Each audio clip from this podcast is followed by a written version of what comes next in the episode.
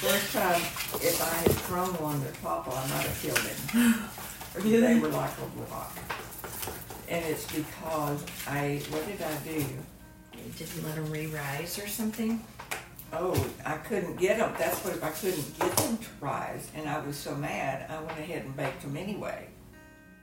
Duh. Mm. Dumb, dumb, dumb. And I'm not That's even so sure if I funny. made kolaches, I think I couldn't get the dough to rise, and I think I, you know, I tried to make balls with it, and it, it were, they just turned out hard. I didn't, I don't, know whatever it was, they were not fit to eat. Yeah. And I just, that's when I went to Momo and said, okay, tell me, what do I need to do? Give me the recipe. Hey, y'all, and welcome back to Tradition in the Kitchen for episode two Kolache Time. Kolache Time. Kolache Time. Last week, we heard a lot about tradition and the story behind kolaches, but I bet you are wondering how you can make these delicious pastries. Well, you are in luck because this episode really gets into the top secret recipe of my family's kolaches. Kolach? Kolak? Kolache? Just as there are so many different ways to say kolache, there are also so many different ways that you can make these delicious breakfast desserts. So, my Nana sat down and recorded the ingredients she uses, as well as the specific measurements of her mother's original recipe. And now I'm going to gift it to you.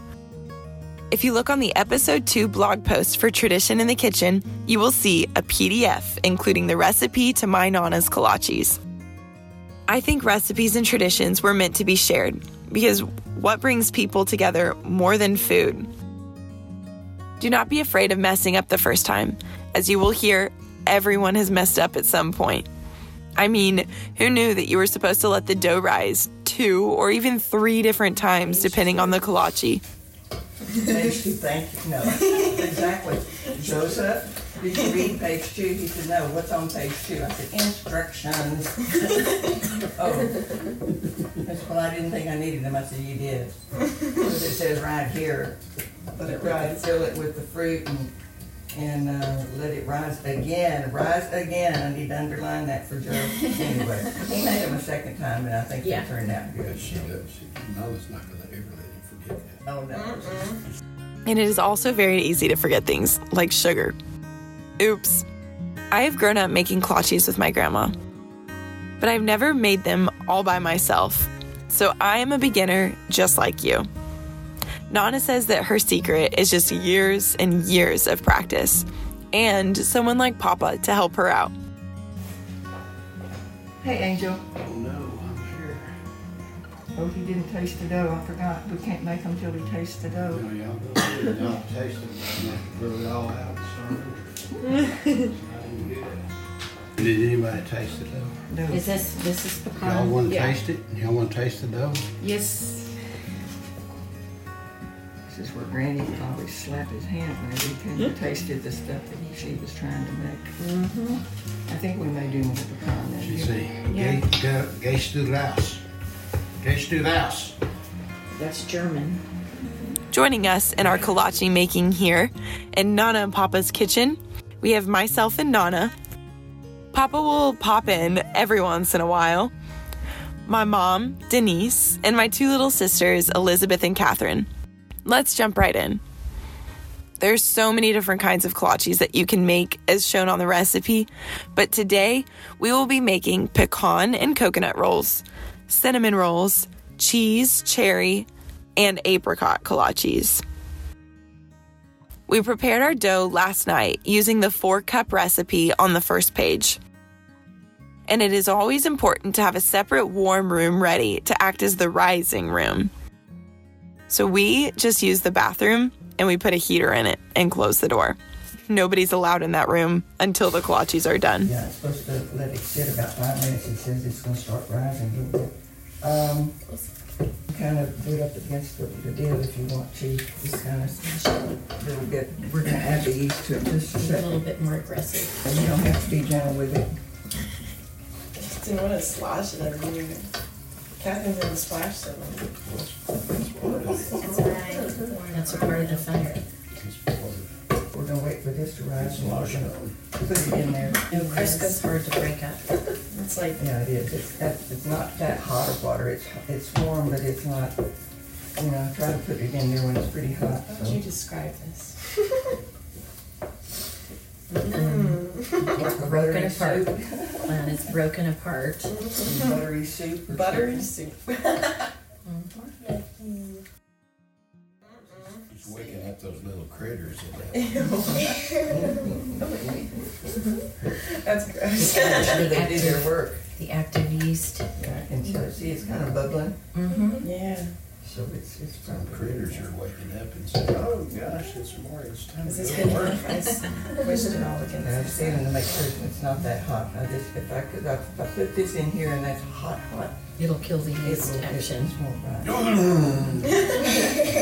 Papa's good for sound effects. It's good for a lot of things, but I'm not gonna take that. But It, it gets hard. This is a There you workout. go, there you You really show me your tech, the technique. Yeah. I think I'm When ready. it, when it gets to a certain point, I do it with my hand. Mm-hmm. Yeah. But not, not right away, because now I can have enough of it. Okay. I do have your hand. We also prepared the icing and placed it in the fridge so that would it would be ready for today. We always make the pecan and coconut rolls first. I usually do the pecan rolls and pecan, and those first, because once you've made them, they rise and you bake them. You don't put filling in it, you don't, you know, because they've already got the filling in it, okay? Because as you heard, once you make them, they rise and then you bake them right away. No need for any extra steps. You just need to add all the ingredients in and don't forget the sugar like I did. So in you don't have to take a whole lot of, you did you put sugar on it? No. Definitely, sugar's what makes it. Yummy. Oops. I forgot to put Just try not sugar. to, yeah, just make sure you don't have it spilling all over so we can save it. Butter them as soon as you make them. Mother used mm-hmm. to, Use straight she butter. used to use straight butter, but she had to, what do you call it? It, there's a word for it. She had to, something to it. And I like to do the signs too. She would, it, you had to cook it for a long time, for like I a remember day that. To get, and then she'd get through and it was just, you wouldn't believe all the salt that was Well, in what if you use unsalted now? Because they have They unsalted might, butter. I don't know. They do have unsalted butter, so that's what I was wondering. I remember But her she, then she started using the cri- the cri- Crisco. And you don't, it doesn't have that in it, so. Okay, so that's why she switched. and then stick them in the oven. Next, we will be making the cheese kolaches. This may sound weird, but no, it's not like Colby Jack or American or provolone or whatever cheese you eat. It's actually cottage cheese. And I personally am not a fan of cottage cheese, but these cheese kolaches are my favorites. The filling instructions are on page three and we will be stuffing the ingredients into the kolache dough. Making these is very similar to dumplings and it is a bit messy. One tip Nana gave is to cut off the little extra dough at the top to really help seal it and not let any of the stuffing, I guess, come out. It is important to butter it and then let them rise again to maximize the fluffiness. After letting them rise, you will make an indent in the middle and add pasipka on top. Pasipka is a mixture of flour, sugar, melted margarine, and imitation vanilla. Then you will drizzle the melted butter Crisco over the top and bake them. Next, we will be making the cherry and apricot kolaches. We spoon out little pieces and start rolling these into little balls in the palm of your hand. If they're sticking to you, rub a little bit more flour on your hands. The key to making them smooth is to press on them lightly while rolling them in your hands. You place these little kolache balls onto a cooking sheet, cover them with melted butter, and then put them in the warm room and let them rise. Once risen, you bring them out and make an indent in the middle as to make a little bowl to place the apricot and cherry fillings. Okay, this is where people mess up. After you fill them, you let them rise again. It may seem crazy, repetitive, and time consuming, but this will give you the light and fluffy result that you are searching for. On top of the apricots only, you will put a little bit of the pasipka, and you will bake them all. Lastly, we do the cinnamon rolls because we will use what is left of the dough and roll it out on the kolache rag.